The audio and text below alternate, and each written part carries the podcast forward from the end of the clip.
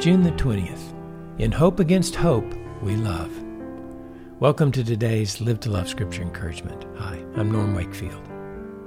Our encouragement today comes from Romans 4:18, where speaking of Abraham it says, "In hope against hope he believed, so that he might become a father of many nations according to that which had been spoken, so shall your descendants be." What are the chances that you, or anyone for that matter, could stand before God with no violations to your account and a record of perfect righteousness.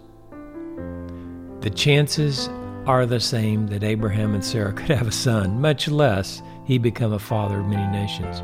Impossible, out of the question, hopeless. But God did something in Abraham and Sarah that was beyond common sense from a human perspective. They were beyond the age when human beings are capable of having children. Paul says here, though, that in hope, Abraham believed against all hope that not only would he finally have a son with Sarah, but that God would keep the promise to make him the father of many nations. God counted that faith in his promise as righteousness. How about you? God promises that you will be an heir of eternal life and stand before him without blemish or spot marring your righteousness.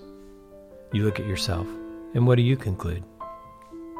That's impossible. But then you think, but God said it's possible. I hope He'll do it, because if He doesn't, there's no way. I'll perish in my sins. All hope is gone as you look at the reality of your sins.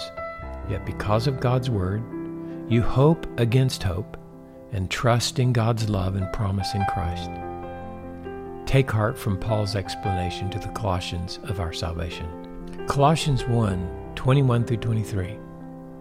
And although you were formerly alienated and hostile in mind, engaged in evil deeds, yet he has now reconciled you in his fleshly body through death, in order to present you before him holy and blameless and beyond reproach, if indeed you continue in the faith, firmly established and steadfast and not moved away from the hope of the gospel that you've heard.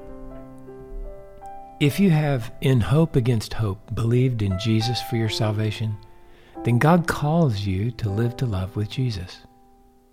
That same hope with which you cling to Jesus is the same hope that spurs you to live to love with Him. Believe He can and will do in you what He promises to do express His love for the glory of God.